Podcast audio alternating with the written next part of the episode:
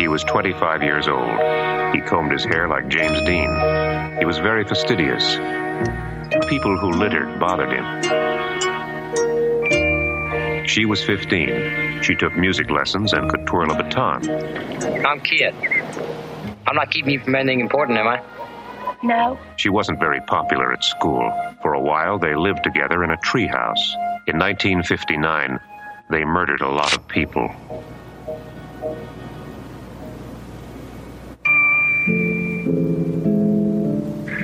Course, I had to keep all this a secret from my dad.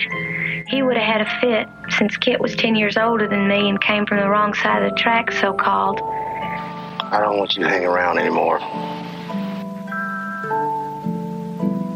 I don't want to see you again. Understand? Then, sure enough, Dad found out I'd been running around behind his back. He was madder than I'd ever seen him. He made me take extra music lessons every day after school and wait there till he came to pick me up. He said that if the piano didn't keep me off the streets, maybe the clarinet would. My girl Holly and I decided to kill ourselves. Same way I did her dad. Nobody's coming out of this thing happy, especially not us. I can't deny we've had fun though. We hid out in the wilderness down by a river in a grove of cottonwoods. It'd be in the flood season. We built our house in the trees. We planned a huge network of tunnels under the forest floor, and our first order of business every morning was to decide on a new password.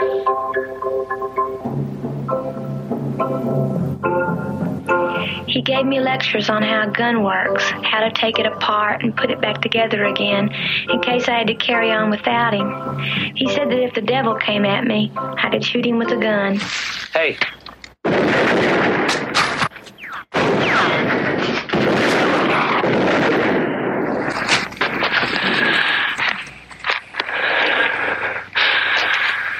listen to your parents and teachers. They got a line on most things, so don't treat them like enemies. There's always an outside chance you can learn something.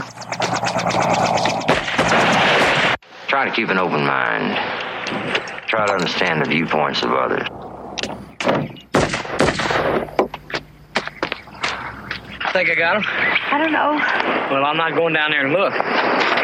Consider the minority opinion.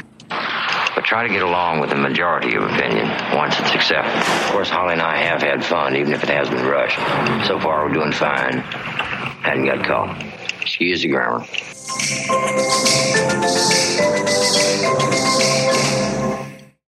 Come with us now, if you dare, down a rickety staircase into a dank, dark basement. What awaits? The Saturday Night Freak Show. Welcome back, ladies and germs, to the Saturday Night Freak Show podcast. It happens every Saturday night. You can't avoid it. I can't avoid it. Love it because it's, we're out for world domination. We're taking over your internet radios. My name is Colin. I'm surrounded by the internet ru- radio superstars. This is Brent. Travis. Gary. Welcome back again, Gary. Welcome back. And tonight we watched Brent's pick of Uh, we watched Badlands, from the year 1973. directed by Uh, Terrence Malick, Starring uh, Martin Sheen, and Sissy Spacek. Running Time. Hold on, I got it. It is 94 minutes long, Uh, and in glorious color. In color with monaural 1.85 to 1 aspect ratio. Is mon- monaural, that's the sound, right? Yeah. Okay. Only mono sound. Mono sound. But it comes to us from the Criterion Collection. That was a very nice disc. Ooh, it was It very was, expensive. Yeah. Ooh, no, it was, it was free. It was free. For What? Oh, come Yeah, on. I got it free. I wouldn't. Uh, why did I pick this movie? Yeah. Why? Um, Why? Well, Terrence Malick has always been, uh, I don't know, since Thin Red Line, I've liked his work. He hasn't done a lot, but I think I've seen everything since then. So this was like the one that I was still, like, I had always heard of Badlands, but I'd never seen it. And then I saw a clip of it at one point, and I noticed it had the voiceover and the same exact music. Well, not exact, but almost the same music from True Romance, which is another favorite film of mine. So I, I started becoming more and more curious about it, and you know, finally, I figured this was the venue to show it. it. It's probably been, I don't know, it's been in the back of my mind showing it ever since we started the podcast, but now it just seemed like the right time for. Well, now you Whatever say it, it's reason. been in the back of your mind to show it, but you hadn't actually seen it. Right, This yeah. is like a blind buy. Yeah, yeah. I was I was pulling a Tom. I was just gonna get it and then show it. And we would all discover it and experience it together. It wasn't bad. Yeah, I enjoyed it. yeah, yeah. I hadn't seen it pretty good. before. Yeah. I've always liked those 70s kind of like not necessarily true crime, but you know, kind of true crime, just kind of normal, whatever. I do have a confession to make. I I did Uh-oh. watch it before before I came here tonight. Liar. Was that I- in preparation? You were doing a little like I just couldn't wait. Yeah, I mean, this disc, this goddamn box is sitting on my shelf, and like, I gotta watch this. I've got, you know, I think it was like last Wednesday, maybe. Yeah. But yeah, Well, give us an overview, really quick, what it's about, and I guess we can get into talking about the movie. What's the what is Uh, Badlands about? Badlands is about burning love on the Great Plains in 1959. It's I would say it's not about that. Well, right. We will definitely get in get into that, but on the box, that's what it says. Oh, you're using the, It's uh, The promotional material. uh, yeah, the, uh, they're never going to say, it's an okay movie. it's Tell your friends that you think would like it. You know? It's it's about a unique individual, young man, uh, living and working in South Dakota. He's kind of a James Dean like type. Um, he, I would say, almost kidnaps this young girl. Um, says he's in love with her, and they go off on the road. He kills her father, and then they just start a crime spree. Pretty much anybody that would be a witness. Yeah, Anybody like, we need to stay here. Sorry. you know? start shooting him. But like she, like Sissy Spacek, I would almost say like I don't know. It doesn't necessarily feel like she just figures, oh, you know, I'd either be like I don't know. She's kind of a fucking sociopath or Yeah. something. Like Yeah. I well, think it's she like gets no to feeling. that point. Yeah.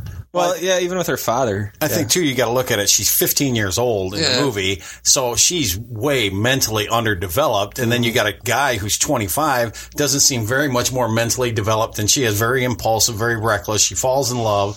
And you know, girls back then, when you fell in love with a guy, you just did whatever he wanted. You know, he was right, and you just followed along. I Yeah. also like the way that, like, you know, when they first meet, he says, you know, something about "Let's go for a walk." I got, I got stuff to say.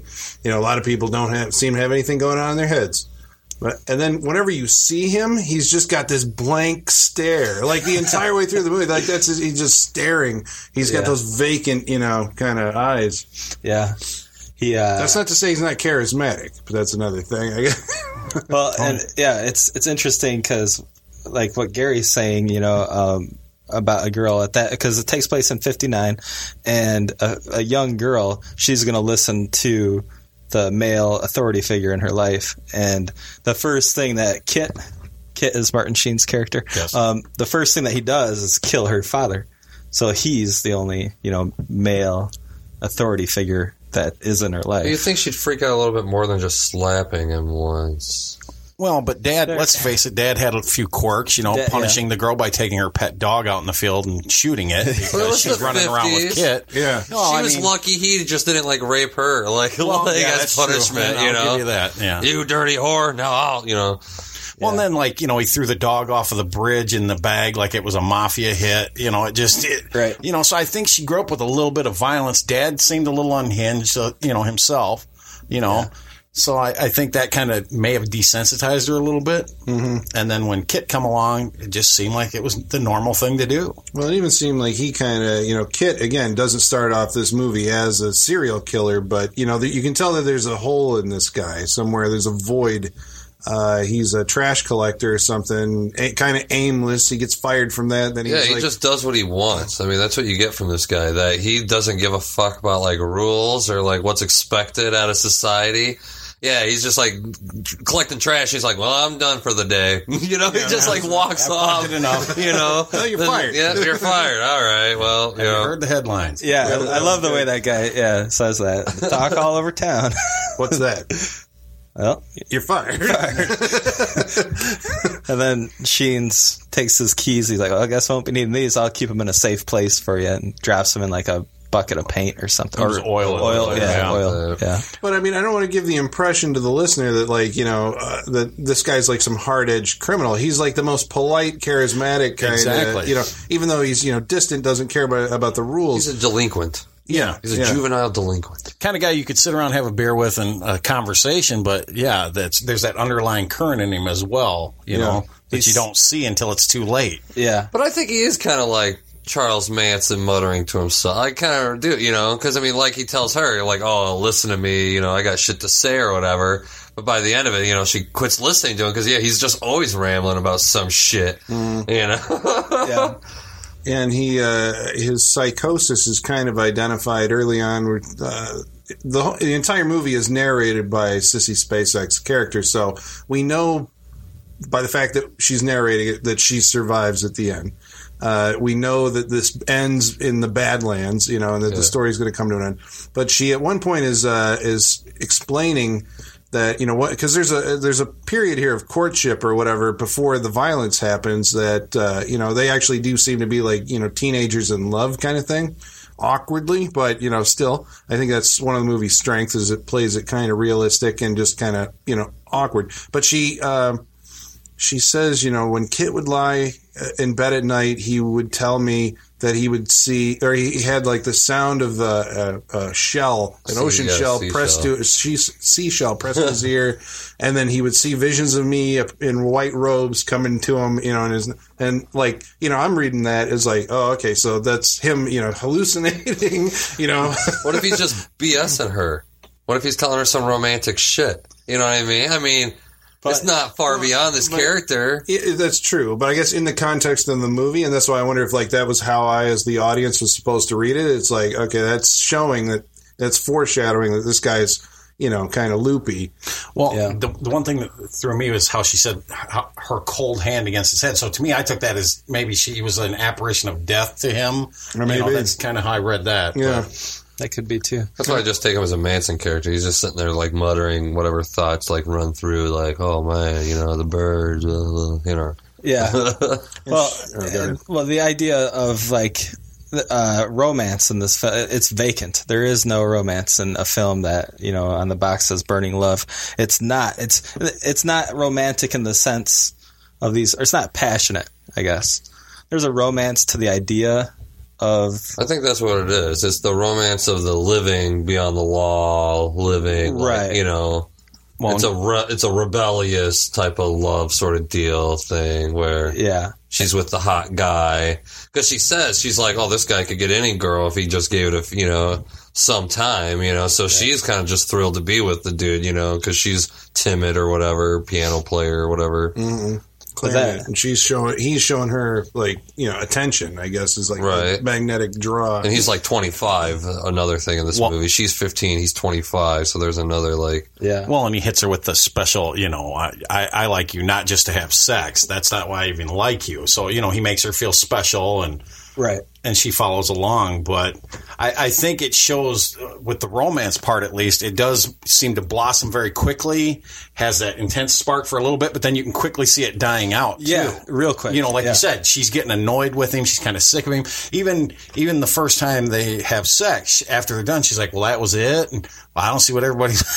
so yeah, it just was very you know matter of fact. Like, oh well, glad we got that out of the way. Yeah. So yeah, the romance, I, I guess that's a little overplayed. because it's almost like you almost don't get the idea that this is a sexual like relationship. At. I mean, aside from that scene, which we don't see, we see the uh, you know im- moments following, but then after that, it's like it just it doesn't feel like it's a you know a hot passionate sexual relationship. It's like they love each other, you know, but it's kind of like it's almost just that kind of codependency or whatever that you know we exist in this space and we're the only two people here you know Yeah. which i suppose like that goes into what you're saying that's the romance of the idea we're the last two people on earth it's us against the world It's the Bonnie and Clyde type Yeah. of romance. Yeah. Well, and another thing I took, like after they had kill, after Kit had killed her father and they burned down the house, and of course they're only going to find one set of bones, so they know they're still alive. So he's not exactly a genius criminal. Yeah. But when they went and they built their It was little the 50s. house, You didn't they have to be. right. they, but they went and they built their little tree house. Honestly, and as she's narrating and they're showing some of the visuals on that, you know, some of the pictures of the, of nature and some of the tight shots. it almost reminded me of more like Pony Boy and Johnny and the Outsiders when they ran away Oh, to the church. Yeah, That's yeah, kind of yeah. what it reminded me of. Yeah. Yeah. So that that you know, and that has that same kind of a feel to it, that era. But Yeah, and I was gonna say it that reminded me of Neverland, you know, or like the uh, the Lost Boys, because they're just out there existing in this world that they created, but there's not like any sort I'll of. go with Swiss Family Robinson. It There reminded me of Swiss Family Robinson. Another famous treehouse uh, story.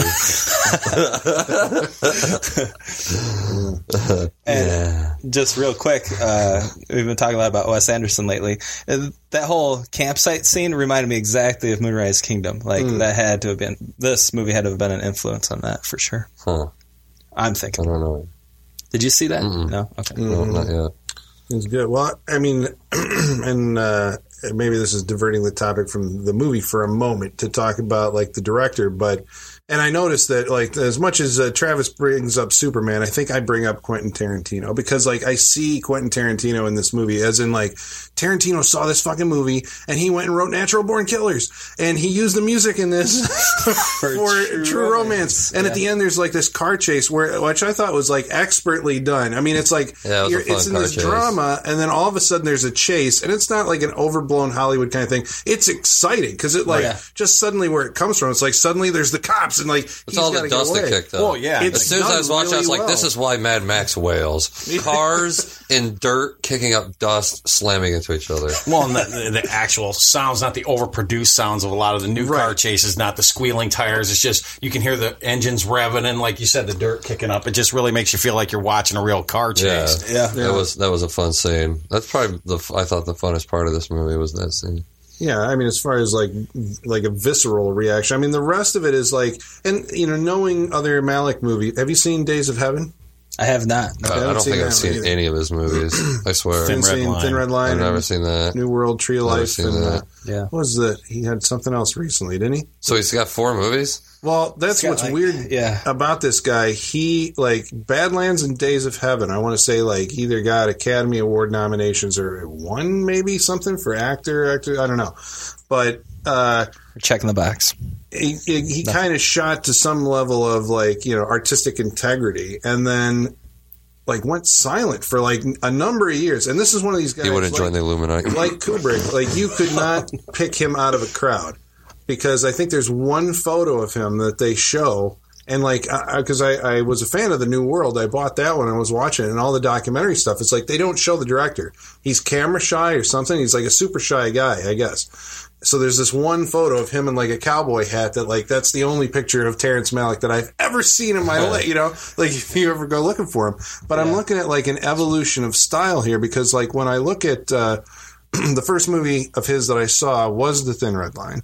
And at the time, I didn't really appreciate it, and I haven't really gone back to it since because I had like a negative experience with it. But what I got out of it that he was doing really well was all of these like, uh, the way that he would compare uh, like war and nature or nature's indifference And he does that with this, to right? Yeah. Yeah. but not as much. I mean, that's where I'm like seeing I this. thought he totally did. Well, I'm, Yeah? I can't say not as much because I haven't seen a lot, but I just noticed that. That's why uh, we were outside talking. I, you know, I called this an art house movie, even though I don't necessarily mean it's independent and would only be shown in an art theater. Blah blah blah blah blah.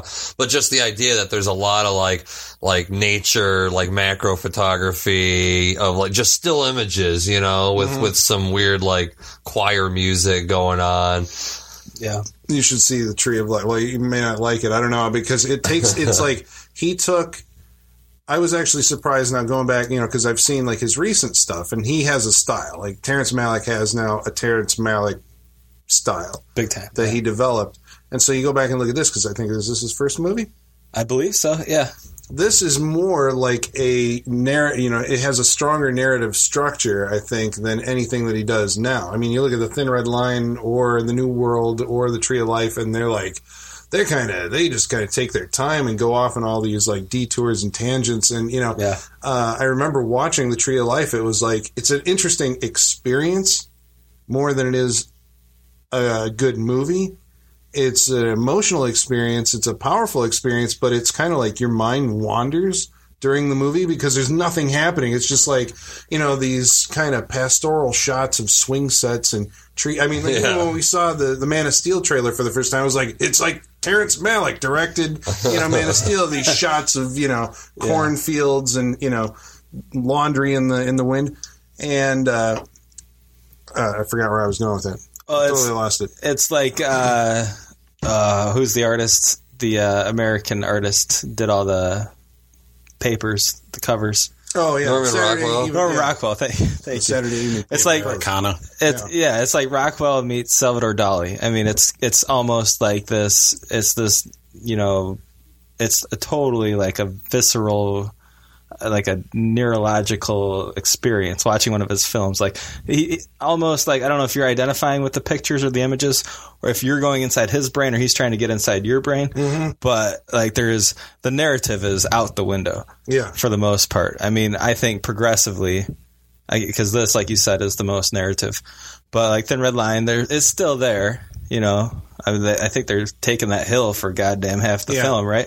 Maybe And that's then- it. It has a lack of of a clear a lack of plot. There's yeah, Where other movies are more concerned with plot, A lack his is what is it character? See, I don't know. It's like it's kind of elliptical in the way that he deals with stuff. It's like he does something and then you know comes back to it a little while later. Then it comes back to it a little while later. And in the meantime, he's doing all these other. And It's you're like, more of a circular storytelling.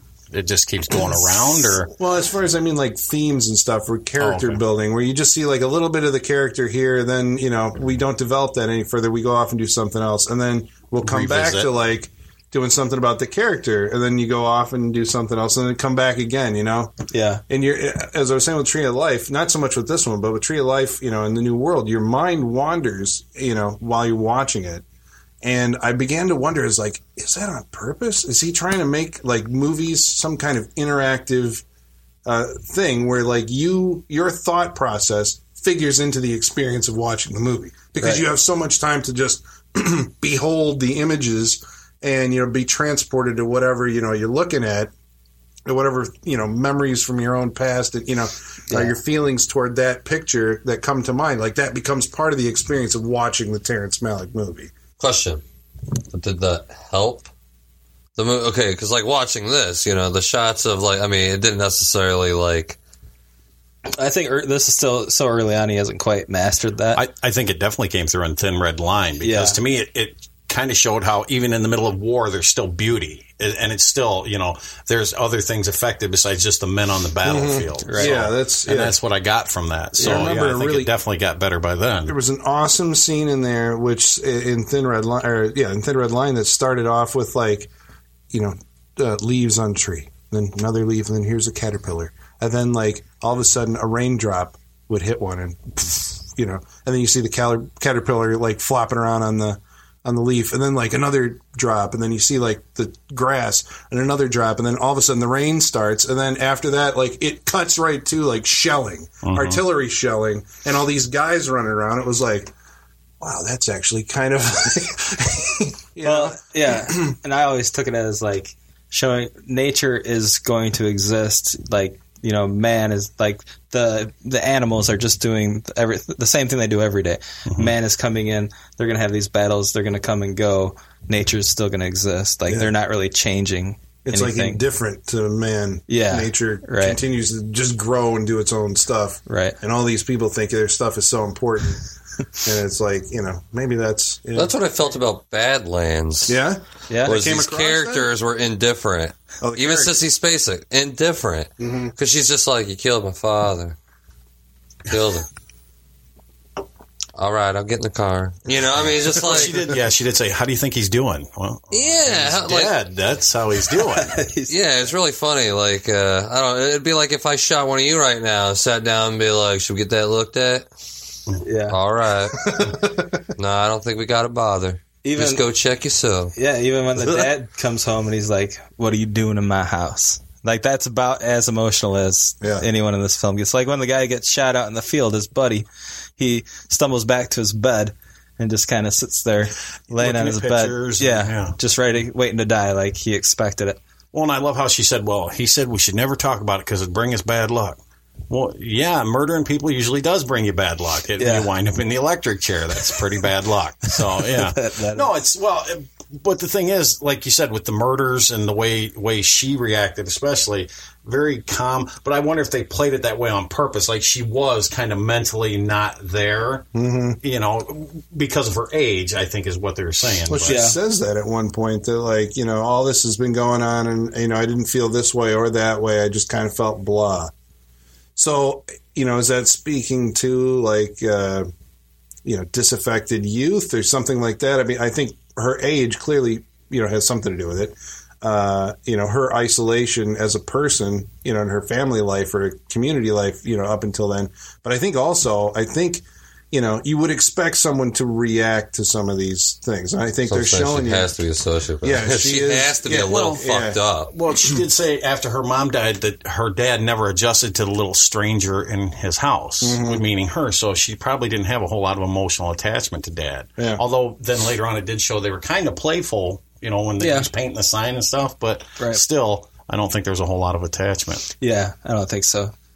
I mean, he killed her dog for God's Yeah, sake. nothing scared. Not that big of a nothing deal. scared a girl with daddy so issues. on that. I just wonder if in the 50s, if that was a that big, was- you know, because I I mean, we're talking like a rural community too, where you probably shot dogs all the That's time. That's what for you sure. did. You're like, Yeah. shoot those dogs, fucking mm-hmm. running around barking all that. Well, yeah, I mean, shoot them. the first thing you see in the film, I think, is or one of the first things Shot is the dogs. dead dog, and he's Oh, like, true, yeah. give, Yeah. You, give you a dollar to eat that collie." Collie, yeah, I don't think that's a collie. That does, man. That was the, I don't care what it is. I ain't eating it for a dollar.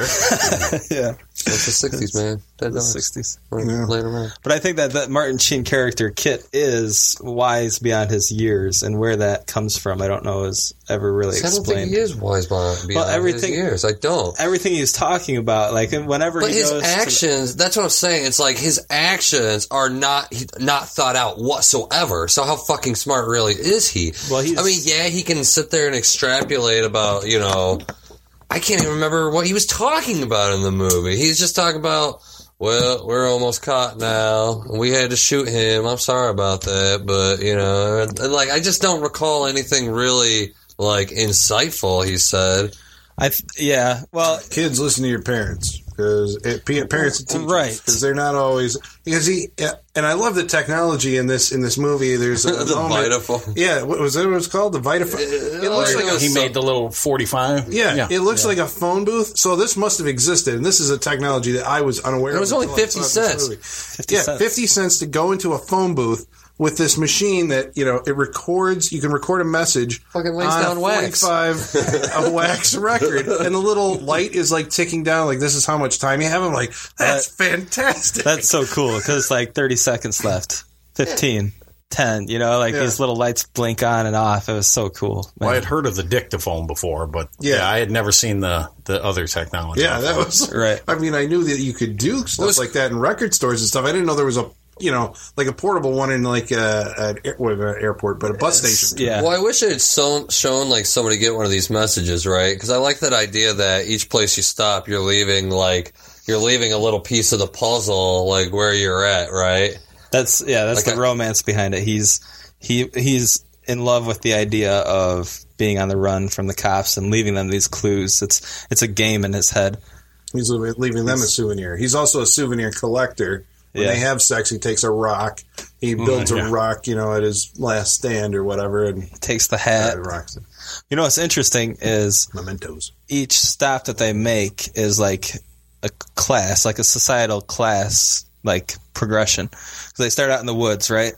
In the Neverland forest, they- they're basically homeless, living off the land or cavemen, and then they go up to, like I would say, Which is lower Buddy's class, yeah, Yeah, little shack. out in the farm, and then. Do they go right to the rich guy's house yeah, next? they kidnap. Yeah. There's uh, like two folks, which I can only imagine were like because he said he he what was that guy's name? Cato or I forget. Cato. Yep. Yeah, something like Yeah. that. He said something about watching the place for some folks. And then two people show up there asking for Cato. It's like I can only imagine those are the people. yeah. Because I mean, they just steal his, steal their car, put them in the cellar or whatever, and then yeah, they go right to the rich person's house. And we never know what happened to those two guys, two that couple. Yeah. Well, that was kind of cool. I kind of like that scene where yeah, he's like, "We're not going to hurt you. Just you know, don't come out for an hour." Then as he shuts it. He like shoots twice through the little whatever. He's like, "You think I got him? I'm not going to check." I thought that was kind of like Yeah. cool. Well, that's what's Suspenseful interesting a little about bit. you know Yeah. because your your your point of view is ingrained so much with the characters. Only when Sissy Spacek's telling you what the outside world thinks of their spree, which you're assuming she's getting through like newspapers or something like that, you're so in with them that you just see them committing these these and you don't find out what the fallout of it is. You, you know, I think Yeah. we're either used to kind of getting that almost instantaneous. There's always you know, a cop character investigating the next scene, the- right? Yeah, like, always. well, we got they killed them, you know. These two crazy bastards. And you had that Boston detective that showed you he was a master detective by pointing at the bench or whatever. Oh, that's so great. That's where Yeah. they sit. Yeah. I, I love that footage because it's like actual, probably 16 millimeter footage or something. But It's like a newsreel or something. Mm-hmm. yeah, but in, in 73, I'm sure that's what it looked like. But mm-hmm. today we try so hard to recreate shots like that, you know, like that old looking footage. Well, they Yeah. definitely did it with the new Texas chainsaws when they Yeah, were trying yeah, to show yeah. the found or the footage when they're going through the house. They try Yeah. to do that. Yeah. Yeah. But it's like always overproduced. You look at this, it's so simple. You know, it still looks old to me now. You know, like that was what they were going for. It's like Yeah. here's the the black and white kind of mildly scratched film of the newsreel footage. Right. Yeah. But what were you saying about the class? Uh, you know, the, just I, I don't know. I mean, it's commenting on something. It's you know, it's say the like societal class, Societal like class. school You class. said he's commenting on it. You got to tell me what it is, sir. Well, okay. let's let's figure it out because if you, You want to say when they're out in the woods, that let's say that's lower class. Let's say when they go to the ranch, that's middle class, and then the you know that rich guy's house is obviously upper class. Um, That's also the human journey, isn't it? You go from like the jungle to like the hut to Right. the house. like through evolution or through uh, yeah, societal evolution, I Yeah. suppose. I suppose so. But he also seemed. Did he get less violent as he went through? No way. It seemed like He'd that shoot kind of anybody. He shot well. He shot less people toward the end of the movie than he did. But he didn't need to sh- shoot those two people in the cellar, and he did No. anyway. yeah, yeah. yeah. I mean, yeah, he didn't aim at him. He didn't like execute him, but he still fucking wanted Tried to kill to. him. Yeah. You know, that's why, like, to me, this is almost like a realistic version of Rebel Without a Cause. It's that you get into a situation that expands, expands, expands, expands, and there's nowhere to go but down, right? There's mm-hmm. just nowhere to, I mean, they're just going to run forever until they get caught. Well, yeah, and he he says that a couple times. Well, yeah, that's what I, I thought it was so weird about this movie when he does just give himself up at the, you know, at the end Yeah, of that car. at shoot it out. Or Yeah, I thought that was so weird. And, you know, I kind of like that about the character. He's like, well, well, I like how earlier when they're in the woods and the bounty hunters come after him, it's like he doesn't mind killing them because, you know, they're, they're not like doing a job or, you know, whatever. They're just looking to kidnap them, you know, But isn't that turn them in kinda- for money. Don't you think he's just telling that to Sissy Spacek just you know to like that's his you know scapegoat? Oh, they were you No, know, see, I think that's the true, that's a truism because, you think I mean, he believes it? You mean? Yeah, because at the end And he he does. He, definitely gives himself. himself. I mean, he shoots that cop to get away, but once he knows he's caught, he's like, "All right, I give up." You know, you guys did a good race. You know, we had a. Did you he know? say something specific about where was like when you're when you're uh, what was it when you were playing for keeps? You know, it's uh, it's okay to what was it? It's like, okay to shoot okay to shoot any witnesses. Witnesses. shoot any witnesses, but you have to be prepared to take Right. the consequences. Yeah, you gotta come. So that's it. like you know, But he also said when he shot the bounty hunters, he told Sissy Spacek. But if it was, it would be different if it was police officers. He had a job to do. Right. Yeah, he But was that doing didn't seem to matter when these he guys are donned the just trying to Captain make America shield and ran at the cop blazing with the gun. That's true. So I don't know where he came up with that idea, but that wasn't going to stop a bullet. well, that was an interesting. Oh, go ahead. Yeah, Uh, I'm just going to say real quick that uh, I think at that by that point, and maybe I don't think he had a plan. I agree with Travis; he didn't know what he was doing. But towards the end, I think he accepted the fact that he was going to get caught because he's talking about you know like oh today's the day, you know I thought or I thought it was going to be today, and then him going out in a blaze of glory or you know seeing it to the end to the electric chair, one way or another, that was like his finishing his story, and he was romance. He was in love with that mm-hmm. because he knew it was going to get to that point at some point. That's I think why he gives up after the car chase. You know, it's like I got to get a car chase in there because that's going to make a great story. But at the same time, he's ready to do the rest of it. You know, because he's like there was something that he was saying like I wonder if I'm going to be able to hear when Oh, the, the, eulogy at my funeral. Yeah. Like he didn't want to die. headlines The next day Well, he's kind of an the side. egotist. Yeah, I mean, he got off when people said he looks like James Dean. Oh, I mean, yeah, he wanted. absolutely. that's why I was like, this is like a rebel without a cause, like a more realistic. Because yeah, he just wants to. It's like this is your ideal, or at least maybe he had an idea of what being this like rebel juvenile delinquent on the run is, you know. But then living with Sissy Spacek and just figuring out they got to live in dirt. They got to live like animals, you know. I like that part, Sissy Spacek, where she's just like, "I want to take a bath," you know. I just want to eat something that's, you know, yeah, Well, you got to think too. A kid that age in that era, he's grew up watching movies about Dillinger and all the old gangster Yeah. movies. So that's what Right. they kind of Yeah, you he's know, the Scarface lover of uh, his You know- day. yeah. when we were talking about you know the love story, and I'm going back, I guess a little bit, but when we were talking about the love story between them, did you guys find it odd that like in her uh, narration? At one point, where she's like with this guy, she's talking about like you know, one day I wonder what the man I'm going to marry is going to look like. Yeah. Is he thinking about me right now?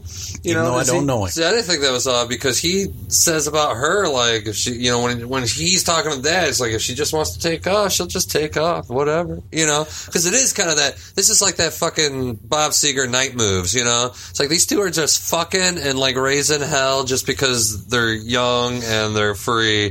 Other than that, they're really not like. That's like this is not about law. It's about freedom. That's what it's about. Well, and when freedom. that might actually be like really close on point to what this movie is about. Maybe you think I don't know because I mean that's basically the thing. He does go to her father. You know, her father's like, "Don't see this boy anymore." You know, so this is like all love stories are doomed. Don't you know? He goes to the father, and the father says, "Stay away from my daughter. I want you to, you know, I don't want to see you again." Which to which I say, like, when the hell has that ever worked? Ever? Fathers out there, unfortunately, it's the rule of uh, the law of the land or whatever. But uh, you know, so he did everything like you know he's he's a very polite uh, psychopath, you know, where he is keenly aware of like you know he's like the rich guy who he doesn't kill when he when they're in that house. He gives him a receipt of the stuff that he stole from. so he can make an insurance claim, is what I took that as. Yeah, yeah. I mean, it's just Yeah. like what the. Yeah. I mean, he's very cordial, and eventually that like plays into you know toward the end. Like, But as you know, they're leaving the house, he's like, you know, the cops are going to be able to match up that handwriting that of that what I left that guy. So he's he's just does like have getting his some idea of it, kicks off of the it. criminal procedure too. I think a little bit because you see him wiping for handprints and things like that. Yeah. Yeah. you know, Which he too gets bad better didn't- at. Yeah, Do you as it get the goes along. impression that he's in, you know, because I mean, like when you brought up night moves, I get the, you know, that to me conjures an idea of like people who are, it conjures to mind Mickey and Mallory. To be honest with you, you know, like they're in love with what they're doing and want to kill people, and like, yeah, like we're just you know setting the world on fire. Where these guys, I didn't get the impression that they were uh, in love with you know killing people. He was just easy at it, you know, like, well, you offend me or you stand in my way. I asked your dad, you know, for your hand or whatever, you know, let her, you see me. And he said no, so I shot him because I want this freedom. I want freedom to be able to live my life without any kind of rules and constraints. And so we're just going to go and drive around in a car. So, like, that's what I want. These people stand in the way. Well, I know how society is. You got to put them down because otherwise they're going to keep us, you know, apart. We're not going to be able to live. And I like what he said in uh, his, uh, I think when he was talking, uh, talking in the dictaphone, where he talks about how how his dad told him how you got to like live life the way you want to, but you got to see how the rest of the world lives and kind of match up to that. You know, so he is kind of a chameleon type character who just he sees, oh, you're a religious dude, eh, religion's cool. You know, he just that way you're not seen as you know someone that's you know Yeah, Well, he's- Whatever. He's, like says like go with the mass or question the mass opinion or something like that. Or but if No, it seems once- reasonable, Yeah, it was like once go. it's something, if it's agreed upon, go try to go with you know what's agreed upon. yeah. But I thought that was like him just giving like I thought that was like a Dexter thing, kind of like a just go with it. You know, this is your See, I didn't get that as. I guess I didn't read it that way. That he was like, you know, like, you know, because Dexter's always like talking to us, the audience, like, this is what I do to, you know, be a chameleon and, and live within society. I I got the impression that this guy actually believed everything that he was saying. Again, like, you know, he was totally like this polite guy. Like, you know what, kids, if you're listening to this, you know, don't give your teachers and your parents so much slack.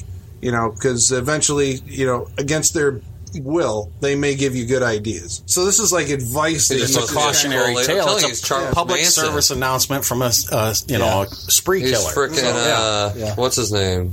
Doug Jones or Jones? Damn it, Jim Jones? Jim. Yeah, Jim Jones. He's telling you the, the another like '60s, '70s thing. The uh, the cult leader guy that can just talk all the kids into killing for him. And Now there's a movie called The Sacrament, I think, which is based on that, kinda loosely based on it. well, you had touched on about how what he had said about his father. Sissy Spacek at that one point when she's looking at her father's pictures says almost the same thing.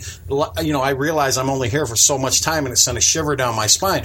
And that's what I think it is. They fall in love with life and rebelling and getting what you want Yeah, because you never know when it's they all over. Yeah. So I think just- it's the American outlaw thing. Yeah. You know, I love that line when she when they're leaving the rich guy's house and he's like, and this rich guy thought that money was going to solve all his problems and it didn't, you know, because we showed up, we mixed things up and you know basically took over their house for, mm. for a couple well, hours. But well, and when they were leaving too, and he like grabbed Sissy Spacek's ass, and she's he's like, anybody ever do that to you before? And she's like, no. And it's almost like he was trying to find reasons. I thought for a while he was going to try and get rid of her because he felt like it was dying out. uh, Because that yeah. scene, I, I think it was when they were out in the uh, looking at the mountains.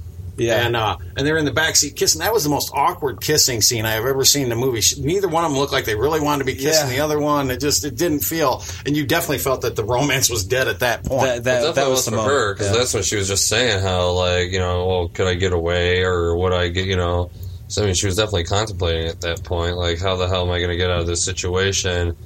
You know, with She's this guy. not just. I mean, but again, to characterize this, you know, for I guess people who haven't seen this, it doesn't come across like she's fighting against it at every. She's well, but there's nowhere to passive. run though. I mean, she's in the middle of nowhere with this one dude who probably does all the hunting. Yeah, yeah. Obviously, he's a survivalist. Yeah, yeah. So There's dependency. I on think him it's a dependency. yeah. I mean, that, I think that's the only reason she went with him. She's like, my dad's dead. It's either spend my life she alone. says that yeah, when- when they leave the school. At least hang out with this hot dude Yeah. for a while, or be alone and miserable. So yeah, Mm-hmm. I think it's all dependency. You know, She tells she's actually a weak woman character. the, uh, I like it.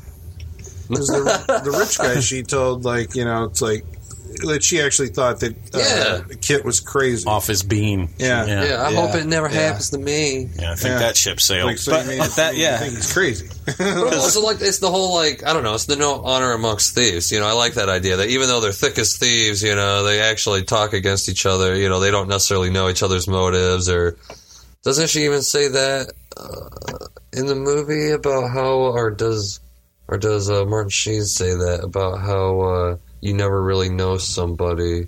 Oh, she was talk. She was talking about how she didn't think he would be such a violent person, but then how easily she saw how trigger happy he was. It goes to show you can never really know somebody. Yeah.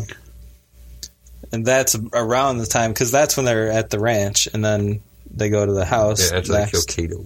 So it's the Woods Ranch House. I'm referring to. I'm going to make a stance and say there is no significance to the uh, order of where they're staying. This is just my stance, though. I'm just going to say that. Yeah. That's that's fair enough. But that, like her socio sociopathological ways, Pathic? I don't know. sociopathic ways, um, that they, they they get stronger and stronger to the point where like you guys are talking about when they're in the house and she's like, you know, I hope my I never lose my noodle or whatever, yeah, bean. my bean. yeah. But she's strolling around the house, and like Gary, you were saying, it's the ship has sailed. By that point, she is as far gone as he is. You know, not as violent, but like she doesn't give a She's shit. just comfortable with it because I like Yeah. that she's Yeah. like, I like your house. Yeah, yeah, You know, she's talking to him like a normal person when he's like sitting there with the maid, like, don't shoot him. Well, she's hanging out with the one. Okay, so the the the people who show up at Cato's house, this guy and this girl. Yeah, yeah, yeah. She walks the girl because Kit's like, "You better come with me onto this field." So the guy and Kit go away at gunpoint. So the girl's not under gunpoint, and Sissy Spacek walks with her, and she's like, you know, what does she say? She goes, she goes, are you in love? Yeah. I was Yeah. like freaked out by that. I'm like, this is fucking scary. I would not like want Wanna be someone walked out into a in the field middle of the be like, like so you love her? yeah. Huh? Like someone trying to get like a gauge on your personality so they could take it with them in their fucking like Yeah. murder bag of, you know. and then she gets She upset with it. her because I forget what the girl says, but you know, she's identifying with Kit at that point, and she says, "What does she say?" Well, she's the like, girl, girl says, goes- "What's going to happen to us?" Right. "Yeah, Oh, it And just she depends on says- what Kit says. depends Yeah, be what Kit says. Oh, I don't Yeah. know. So she's very, very fucking. She's compliant. She's oh yeah," and she says that Kit feels trapped. Haven't you ever felt like that? I thought she said she felt trapped. no, she said. I No, she she said him. She Kit. said Yeah. Kit feels No. trapped. Haven't you ever felt like that? I need to be by his side. Which I kind of Yeah. see. I kind of understand that too. There's kind of that like. Well, I mean, but- once again, rebel without a cause. This movie's rebel. But, but when you have somebody that's that's a sociopath like Sheen's character is in this movie, they know what to look for. You know, they're they're looking for that weak girl that'll go along with what they say. They know how to hunt just like anything else. You know, a predator is a predator. That's a good and they will find Go to that weak Greyhound personality station. that they can mold and, and take over their mind. And and I think that was what they did. You did. need a place to sleep, Yeah. huh? You need a place. You need something to eat, baby.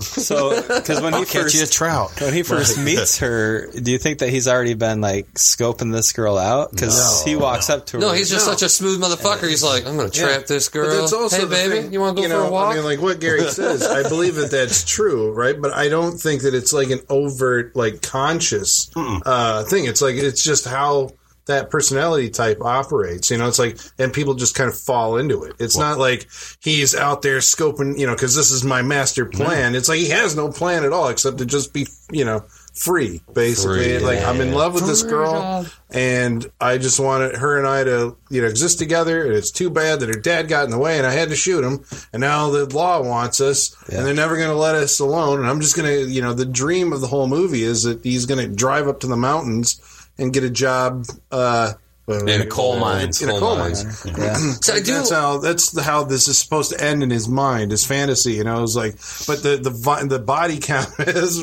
ratcheted up so high at that point that the, the state troopers and the National Guard are all Well, on their case. I do like the fact that, like most movies, you fucking kill somebody, you drive around town, you do what you need to do. I like how this movie is like they kill somebody and automatically, you know, you can't go on the roads. You know, they, you know, they'll probably have roadblocks. They'll have whatever. So I like how this movie really feels like you don't just fucking kill someone and then just like leave state or something like that. It really takes some maneuvering and some like, you know, whatever just to get out of this one location. I like how this movie does a good job at making you feel like you're trapped in fucking North Dakota or wherever you're at. Well, Like, they're out pilfering gas that's leaking off of pipelines. That was kind of Yeah. cool. Yeah. I was like, do people do that? It's like, is that from fucking One Jack point- Kerouac book Yeah. or some shit like Yeah, that? yeah. Like, that was awesome. See, that's also what this kind of brings to mind. I guess it is like that kind of On the road. Yeah, I mean, because they leave the road and go off into the, you The know, that's how they're trying to avoid the cops. Is they just drive into the fucking desert. They just follow these power lines. Yep. A lot of time, you know, just off the beaten path, like out in the, the wilderness, you know, and it kind of does bring to mind, like, you know, these, you know, the, the on the road with Kerouac, you know, just kind of like bumping into different people. Of course, Well, in this God, I've case, they that, killed like- them, but, you Right. know, uh, you know, or, you know, just kind of like it has this really heavy atmosphere, which I guess, you know, beyond the character of the, you know, of the, the protagonists, just the movie itself has this really thick atmosphere of like Americana. You know, I mean, it has like this kind of, uh, and I guess the only thing it's it feels like a Kerouacian, you know, uh, vision of what like America is. It's like here on the open road. The guy looks like a cowboy. He's always dressed in you know this uh, blue denim. At one point, he says he's going to be a cowboy. He was that was his next Yeah, job. yeah, I'm pretty yeah, good he uh, worked, like, he worked at the feed lot or whatever. Yeah, he started it, yeah. doing that. Yeah. But by kind of matching on. up like that iconography with that idea in your head that like this is you know cowboy. He looks like a cowboy. He's wearing cowboy boots all the time. Like it's like that's the thing that you know that his is, is his identifying like not trademark, but you know like sig- visual signatures. These crazy ridiculous cowboy, Like, boots. yeah, you know, they're white. And so then I'm like, you know, it's like you've got, so you've got that with the cowboy, and then you've got like the American outlaw, you know, the outlaw, and it's like together somehow that like puts together, at least in my mind, this like, you know, see, I don't even want to say it's like 50s America, but it really does seem like it's going after this like, you know, really atmospheric. Not American Dream. I don't know where I'm going with this. Like I'm gonna because I can't. kinda. I can't lock it down. Well, like she said, the wrong. It's that kid from the wrong side of the tracks, and I think that's when that became popular. That terminology, anyway, was in the fifties. You had the greasers and the Yeah. soldiers again, But outsiders. You know, kind of that feel. Well, um, Outsiders also has this feeling that I guess I'm, I'm saying that this movie captures. It's like a specific period of time, and like It's a more innocent time, but even then, it could be corrupted. Maybe it- that's with it. this. Maybe it's And like a, it's a quintessential like. You know, it's this America that I'm not even sure existed, but exists in our We've been collective told it did. consciousness. Yeah, Well, that's what it is because she's reading the uh, celebrity tabloid or whatever with uh, rumored and truth about all the celebrities, which is kind of the idea of this film. Like he's the James Dean character. He's he's taken on this persona of something that Hollywood or show business has, you know, fed out there or you know given out there for us to feed off of in the fifties. And it's See, I don't know if I, I, I see what you're saying, and I agree that the elements of that are there, you know, but it, it doesn't seem like he sees himself that way. It's more like that's how He's you know, 'cause portrayed. The the because it's the cop who says, you know who that guy looks like? I don't know. Looks like When- James Dean. I was afraid. But he when gonna say he's Starkweather. like, "Hey, you want my lighter? You want?" I think he totally digs He was the. it. Oh, he, he knows the Yeah. Well, attention a, an American criminal is going to get, and like he's trying to get off. Like hell, he was actually offended when the cop like threw his hat out the window. You know, Yeah. he thought he could sit there and josh around with these guys. Like, oh, sorry about that. You know, we Yeah, had ourselves like, a little hoo ha. you You know, guys were total heroes back there, and don't think I won't tell it. Yeah. When we get back to town, he's like, you know what? I did my thing, and that's it. I'm busted. You guys are doing your jobs, and you're doing it the best that you can. And I appreciate the treatment. So then, that's actually what we need to talk about. Is in the movie where I think that it was like, what in the hell happened when the cops actually bust him? They take him back to like in the National Guard. it's a hangar, Yeah, hangar base. airplane hangar. And all of these cops are hanging around, like interview, and it's like he's a celebrity, you know, because everybody's like, "Hey, what'd you do with this, uh, you know, kit?" And blah blah blah. He's like, "Hey, I got this lighter. You want this lighter? I'll take the lighter." And he throws the lighter, and like, "You want this comb?" And he's like, just kind of casually talking. He's shaking their hands as he's heading out. It's Yeah, like, that and the one guy is like.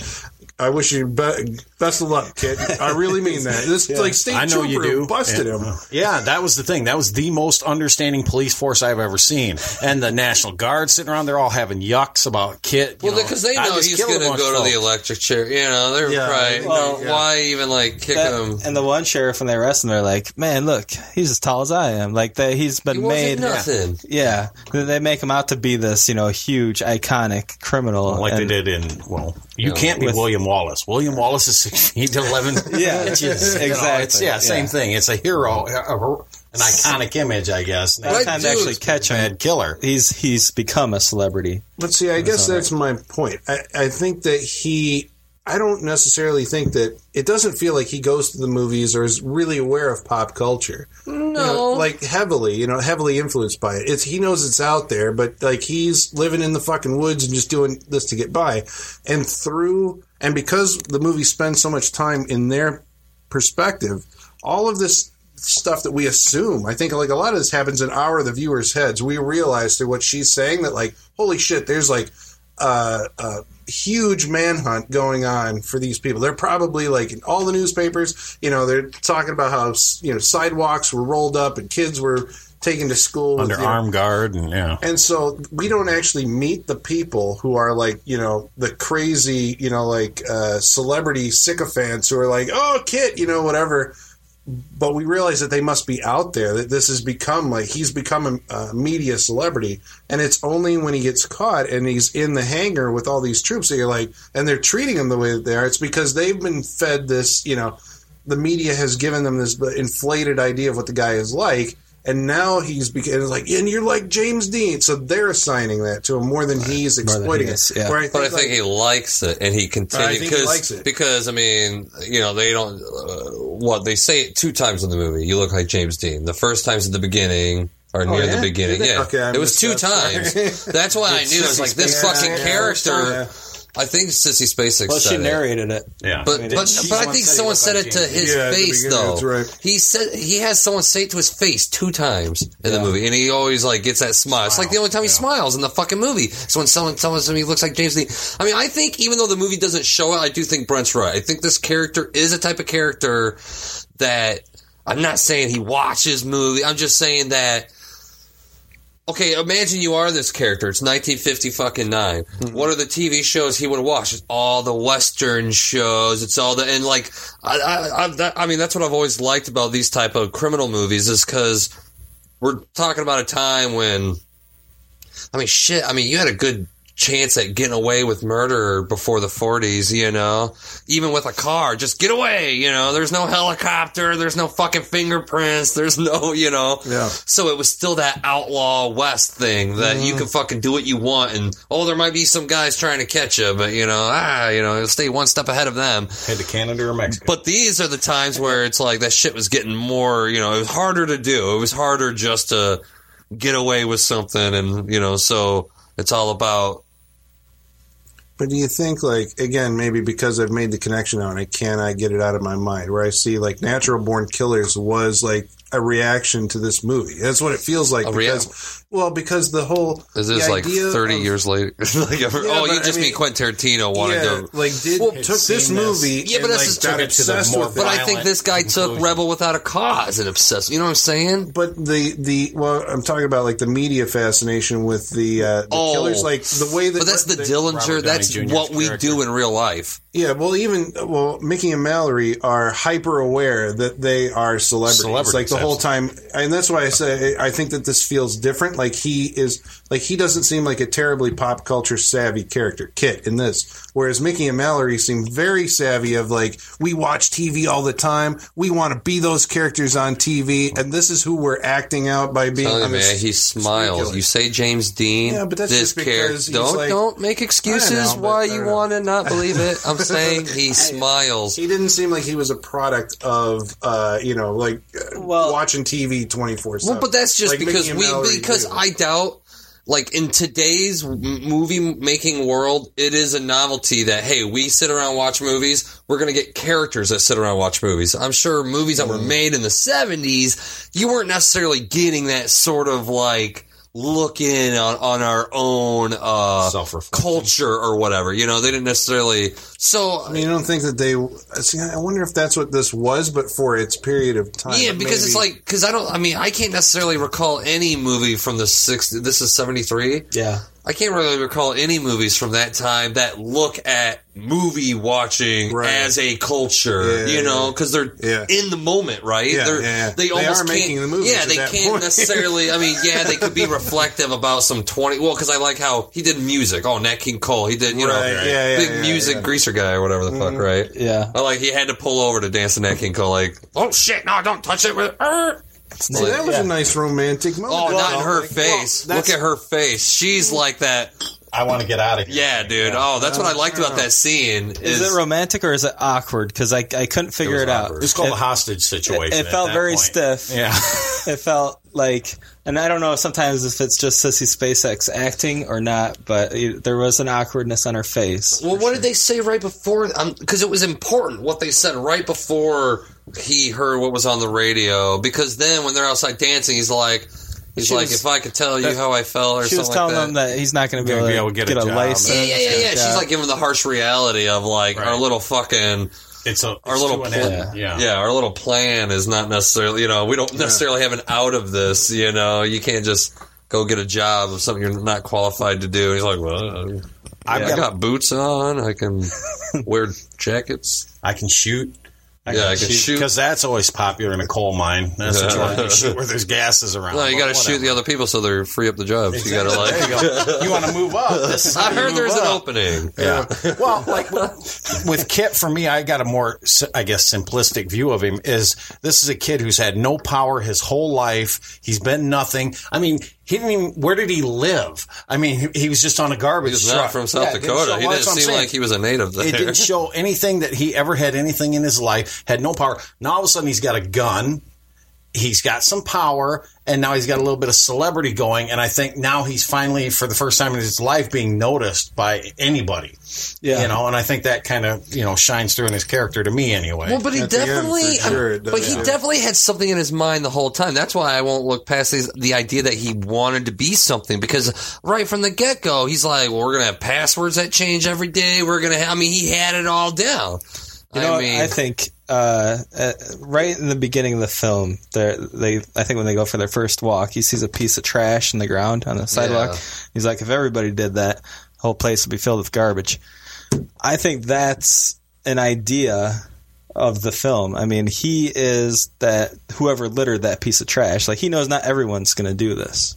You know, so if He's he the trash. if he's the trash, if he chooses if he chooses the life of crime, you know, takes this girl with him, and he he can beat all them because not everyone's doing this. He's you know he's treating these people. He's like it's America's his playground. You know, mm-hmm. as he goes from like from what did I say woods to ranch. You're climbing the social. Uh, From But- the first time he crawled out of the primordial ooze till he wound up in the castle. But yeah, no, I get what you're saying. Yeah, Yeah, yeah. it was it to the oil oil. tower or whatever Oh my Oil god! It all connects to the oil. It's the oil. That's when they get shut down. Yep. Can't get past the oil barons. Son of a bitch. I love it when she's going to turn herself in. I thought that was awesome.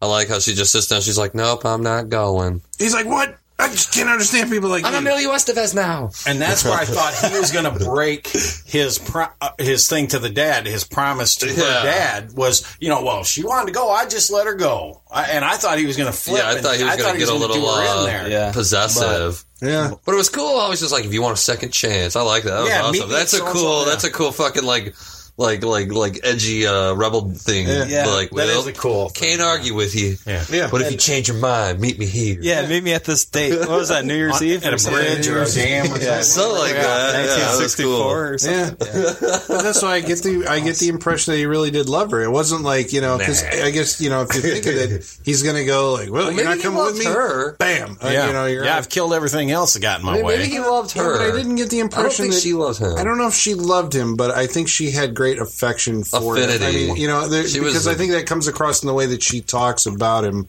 in the uh, the the voiceover. I just think it comes from the whole like it's just the whole like student teacher relationship. You know, he's 10 years older, he's got the gun, the power, you know, she's in love with that. Not necessarily him the man, him the authority figure, him the the protector, you know.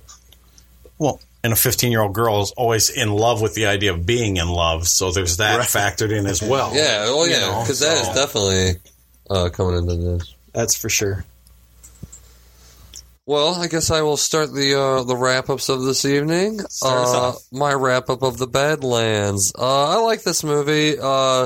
Like, there's not a lot of movies I could compare this to, except for like I, I would compare this to like Dog Day Afternoon. Just that kind of like you're in this real crime situation. It's not like crazy action. It's not even like crazy suspense. But you got those moments where you're like, oh yeah, you know, this is this is you know the part that that you know they're gonna get him or you know, I, I've always liked 70s. I, I keep on wanting to say true crime just because it feels like true crime to me. It's not necessarily detective noir, or nothing like that, but just just the idea of just like people in the Midwest, especially. You know, it's not New York, Chicago, LA. You know, you're just somewhere in America. You know, fucking breaking laws and you know, and uh, I, th- I like the music in this. I mean, this is the type of movie that I mean it will lull you to sleep if you don't watch it under the right like circumstances. If you're like even like I'm going to drink some wine to this movie or you know, I mean this movie can make you go to sleep just cuz yeah, you're just watching it, listening to it. I think that's true with all of Terrence Malick's films. Yeah. That's true with Godzilla movies.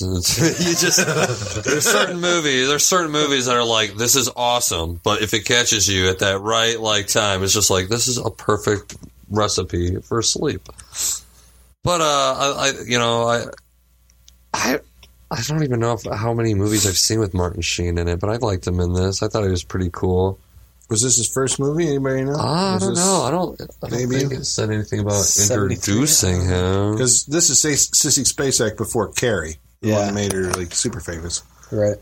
But uh, I mean, so is there anything else I really want to say about it? I think we really like talked a lot about it. Uh, I mean, I, it could have been I don't know, maybe a tad shorter, just because there is a lot of just looking at nature, which I guess you're supposed to be thinking about stuff or whatever. Maybe I'm just not that deep.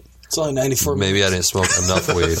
Was it only 94 minutes? It's only 94. I mean, that's how like little things happen in this movie. Like, uh, not a lot happens in this movie. It is, I liked it, slow. It but I think the music helps that. The music helps that a lot. The music gets you through all that shit, and it's not boring. This movie doesn't feel boring. It's yeah, there's nothing happening, but I don't think it feels boring. Uh, uh, Sissy Spacek is a delight as always. Um, and I recommend this movie. It's the end of my wrap up. That's one. Gary Gary took a bunch of notes during the film, so Well, I I did enjoy the movie. It did transport me back to that time. I did feel like I was back in that era. Uh, Martin Sheen, I love him as an actor. There were a couple of things, but they were minor things. Uh, you and I discussed during the film. The animals were a little off because the llamas aren't really known for wandering through South Dakota, but it could have been on a farm. I'll even give it that. Right. Just a few little things like that. But other than that, I really enjoyed the movie. Uh, I thought I would be more taken out of it by uh, uh, her father's character because all I'm seeing is Uh, the Warren sergeant- Oates. Warren Oates, yeah. I'm all I'm seeing is the sergeant from Stripes every time. I just I'm, that's who I'm hearing when I'm listening to his Oh, I voice. like is how the big that toe, connection. Sergeant Hulka. I saw Yeah. the guy from Dixie Dynamite, but that's but there, there were a couple of times, and again, not Sheen's performance. I, I, you know, I love him as an actor. My favorite portrayal of his is uh, General Lee in Gettysburg.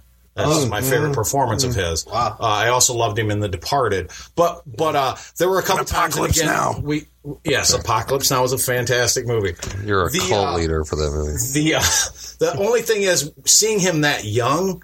Because I mean, even in Apocalypse Now, he's a little older than what he was here. Mm. But seeing him that young, exactly, it's like you take Charlie and Emilio and smash their faces together, and there's Dad, Dude. and that's exactly what I was saying. He saying. raises his voice. He's Yeah, Emilio. Exactly. It's so well, when- funny. and he pulls. like I said during the movie when he pulled off that. How'd that be? Well, that's that's listening to Billy the Kid from Young Guns. You know, Yeah. you can hear it. Yeah. But but a fantastic movie. I enjoyed Sissy Spacek's performance. She definitely brought up across that uh, portrayal of a, a young innocent girl that got caught up in something that she thought was going to be something completely else. This romance that turned violent, and then she just got drug along. And I think you know her family dynamic with her and her father played into that.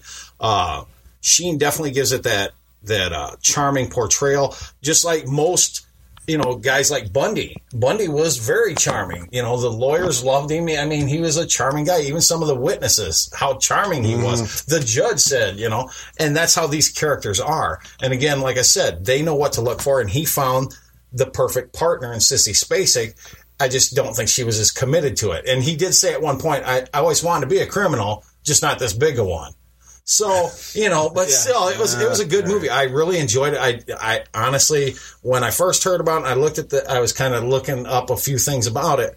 I'm like, uh, but it really won me over. I would I would recommend the movie, but uh, it is it is a, a period piece, so understand that and just enjoy it. It's a great movie. I did like it. So thanks for the experience. cool. Two for two. Thank you for for coming back. Oh, no problem. Anytime. Well, I mean, this is uh, we were outside right before we had a little smoke break after the movie before coming in That's here, not that bad. and uh, and Travis was talking about how this was, uh, you know, it felt like an art house movie, and I was reflecting on the fact that like back in 1973 when this came out, this wasn't art house. This was like mainstream, like you know, you had a theater in your town. No, but I'm saying what exactly? That's what I'm saying. You're confusing my word, my use of the word art house. I use art house when I just mean artsy fartsy. When I mean like, because like I said, what movies from the early '70s have those like close up still images of you know? I mean, I know. It just There's, don't. I mean, I mean, of 'em. who? But who? I'm, that's what I'm saying. who? I, I don't see that a lot. So Travis is saying he's not seeing a movie; he's seeing a film. You know, and so, Yeah. so But I think guess- that's what the, the I mean, that's why I just is don't there. think it was so like all the filmmakers were doing. I don't, or else he wouldn't be so special, right? Okay, so- I mean, well, let me let me let me change that. Then I guess maybe what it what it was. I guess that maybe what I took out, you know, from like art house was that this is a movie that takes its time, kind of unrolling, unraveling its story.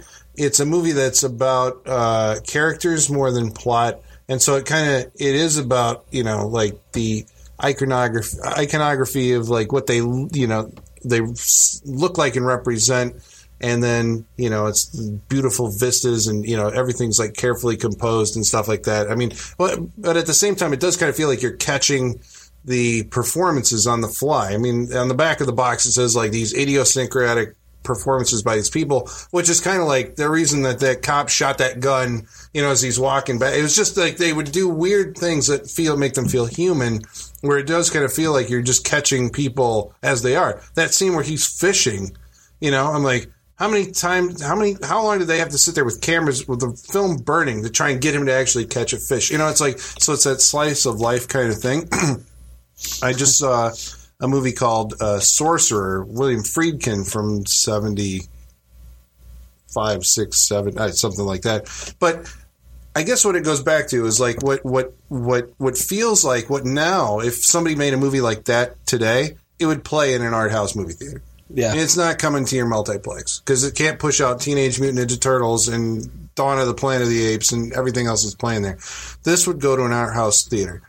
In 1973, this was your mainstream, you know, this was what movies were doing. And what I, I like to say is, uh, I know I've twisted what you meant, but I, this is, I, I guess, just the the thing that I like about 70s film is it feels like like the 70s were I know they say like maybe like the golden age of Hollywood was like when films were you know like the 30s and the 40s and you know the talkies and like we'd actually figured out how to do stuff like uh what cat on a hot tin roof or you know so on the waterfront or something like that Falcon, all those. Yeah. but to me like movies actually became movies like i'm sorry those the older mo- films were doing things with drama that carried over. But i still think now looking back on it those were still stepping stones.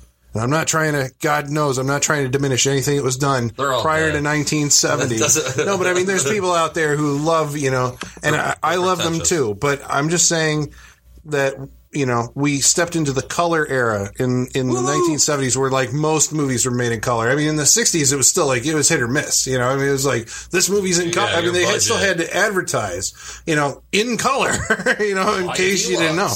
uh, but the the way that cinema had evolved is like the 70s were like the perfect storm. People were doing stuff that wasn't all just these kind of stagey hollywood what hollywood had been doing productions and started doing stuff. I mean like this is where you get like your easy rider. It's where you get your godfather. It's where you get you know like rocky. I mean like all of these But stuff I want to say there was a lot of trash because of how experimental filmmakers were back then, though. Oh. I mean, that's why I have like, I don't know, shit like the Wow. the Billy Jack movie. Like those are okay movies.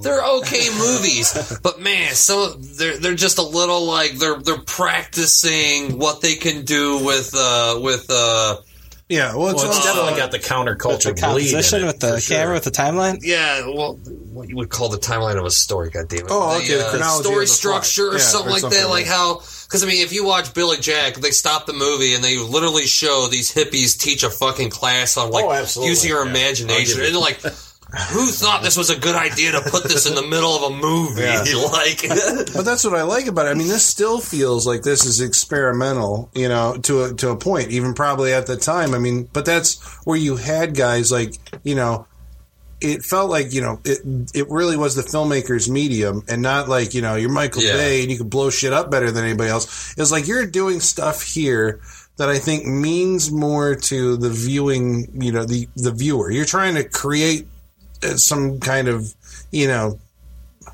I think I guess this goes back to to a good part- story. You know, Yeah, but I mean, in telling a good story, you're trying to basically get some kind of emotional response or some kind of.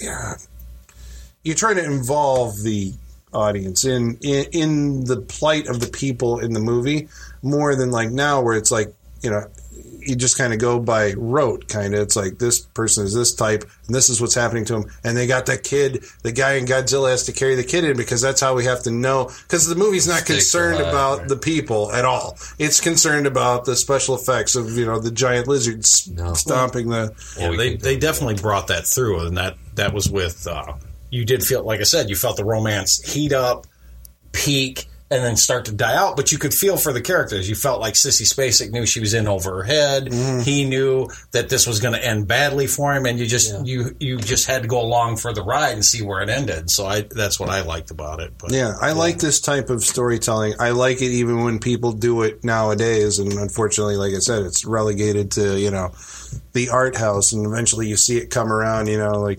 months after the fact. But uh, yeah, I mean the performances I think feel very naturalistic. I mean Martin Sheen was a movie star. You know, I mean when you're watching, it, it's like that guy's got it. He's got the thing, you know. He's got that movie star thing. He's got the X factor. yeah, So they would And, uh. I think it's probably now having seen it. I want to say it's probably my favorite Terrence Malick film. You know, maybe because you know, as I was talking about before, he developed this style that I'm not entirely comfortable with. You know, the uh, the Thin Red Line. I like the New World, but I mean, it still feels like it's wandering, and that's I think his thing now is they wander. This one felt more like at least. Even though it was wander, it's still compared to his other controlled. stuff feels more on point. Yeah. you know. So I think, uh, yeah, I would definitely recommend this movie. I think it's. Uh, I was going to say like it's a classic. No, like, you have to see it. Like, well, you know, I'd I say would- it's a '70s classic. I mean, I'm a little lukewarm to a lot of '70s stuff. You know, if it's not just like hardcore gore, hard, you know, whatever, blah blah blah. I'd say it's a really good movie. yeah, it, that's maybe the best thing that you can say about it. It is a really good movie. I can't really find a fault in it. The only people who are going to find faults in it, I think, are people who say that it's slow. And for that, you know, I have sympathy. It's like I think it's absorbing, you know. Yeah. and- but that's me. So You just got to be in the right mindset, man. Yeah. All right. I just want to point out that this is the second week in a row that I'm getting, or second t- turn in a row that everybody liked Brent's film. That's me.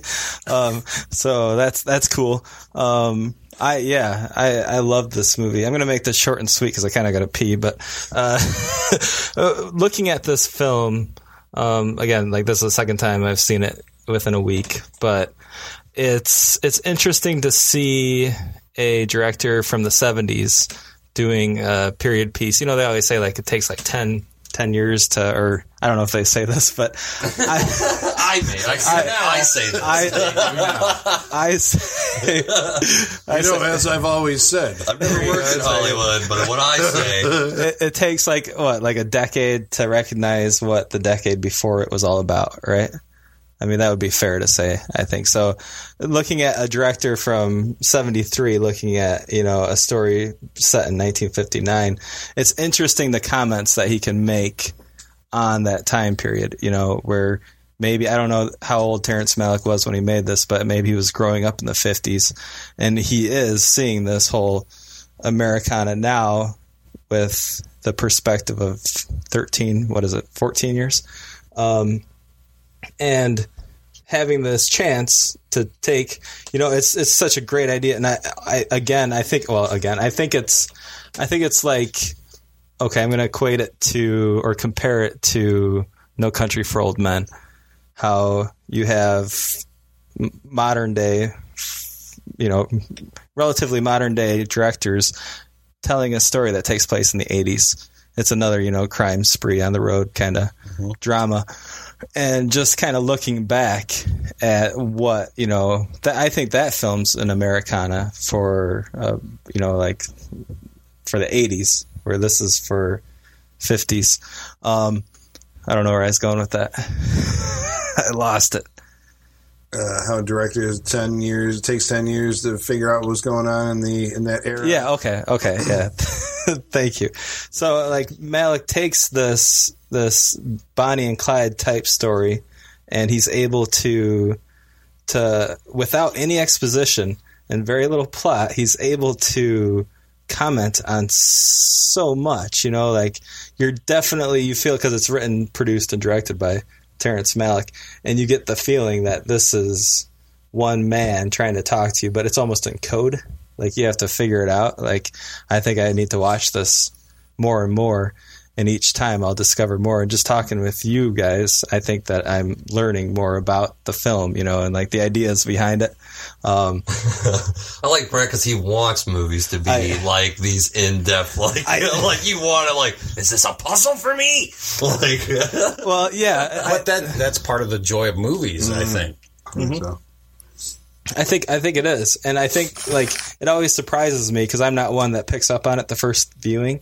It might take like five viewings till I'm like, oh wait a second, but they meant that, you know. Like I'll, I'll figure it out eventually, but I'm not the quickest quickest guy in that uh, picking up on what the director is trying to say. You know, like between the lines or the the uh, underlying themes of the film. But this one, I think, is pretty blatant out there, and I, it, still it fascinates me that they're able to do it because, like the Deer Hunter, there's very little exposition in this film. Like you're just watching these characters. You do have a narration in this, also a seventies movie. but also a '70s movie. um, the narration I think helps you along with that, and like Travis was saying, the music helps you along with that. But you can see that this is the start of a. a dr- this guy's going to be something.